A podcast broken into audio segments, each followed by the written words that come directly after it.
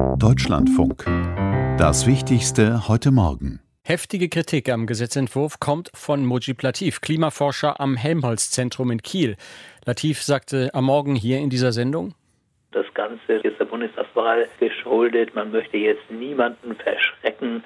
Deswegen hat man so ein Larifari-Gesetz hier verabschiedet. Niemand weiß, wie jetzt der Weg aussehen soll. Man hat so ein paar kleine Maßnahmen beschlossen, aber es ist alles viel zu wenig. Wir brauchen systemische Veränderung.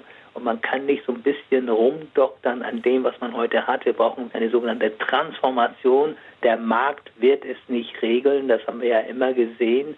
Und ich hätte mir so gewünscht, dass nach dem Bundesverfassungsgerichtsurteil die Politikerinnen und Politiker das auch verstanden haben. Aber es gibt überhaupt keinen konkreten Plan für die Zeit bis 2030 und danach der Klimaforscher Mojib Latif. Bundeswirtschaftsminister Peter Altmaier von der CDU spricht in Washington über die Wirtschaftsbeziehungen Deutschlands zur neuen US-Führung unter Joe Biden. Altmaier sagte heute früh hier im Deutschlandfunk, dass dabei auch die heftig umstrittene Gaspipeline Nord Stream 2 eine Rolle spielt. Es geht doch nicht um ein Projekt, sondern es geht um bestimmte Ziele. Es geht um das Vermeiden von Abhängigkeiten. Es geht um die Sicherung der Energieversorgung. Es geht auch darum, dass wir vitale Interessen äh, der Ukraine und der übrigen Nachbarn Deutschlands und Russlands Rechnung tragen. Und ich glaube, dass wenn man alle diese Aspekte zusammenlegt, Kompromisslösungen möglich sind. Und wir haben uns beide darauf verständigt, dass wir miteinander sprechen, nicht übereinander sprechen. Ich bin optimistisch, dass eine solche Lösung in den nächsten beiden Monaten gelingen kann. Bundeswirtschaftsminister Peter Altmaier von der CDU. Der Streit über das neue ungarische Gesetz zur Beschränkung von Informationen über sexuelle Minderheiten überschattet den EU-Gipfel, der heute beginnt. Mehr als die Hälfte der EU-Staaten halten es für diskriminierend und verlangen Gegenmaßnahmen, darunter auch Deutschland. Ungarns Botschafter Peter Gierkisch verteidigte seine Regierung hier im Deutschlandfunk. Die ganze Diskussion ist sicherlich etwas, was eine Art Anti-Ungarn-Demonstration wahrgenommen wurde.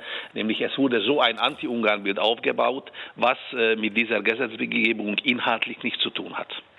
Ich würde das nicht äh, Isolation nennen, im Gegenteil. Wir tun eigentlich, was uns die europäische Rechtsgrundlage ermöglicht, nämlich wo es keine gemeinsam festgestellten Normen, Rechtsgrundlagen gibt, Dort sind wir nicht bereit, uns etwas zu unterwerfen, was einfach nicht vereinbart ist.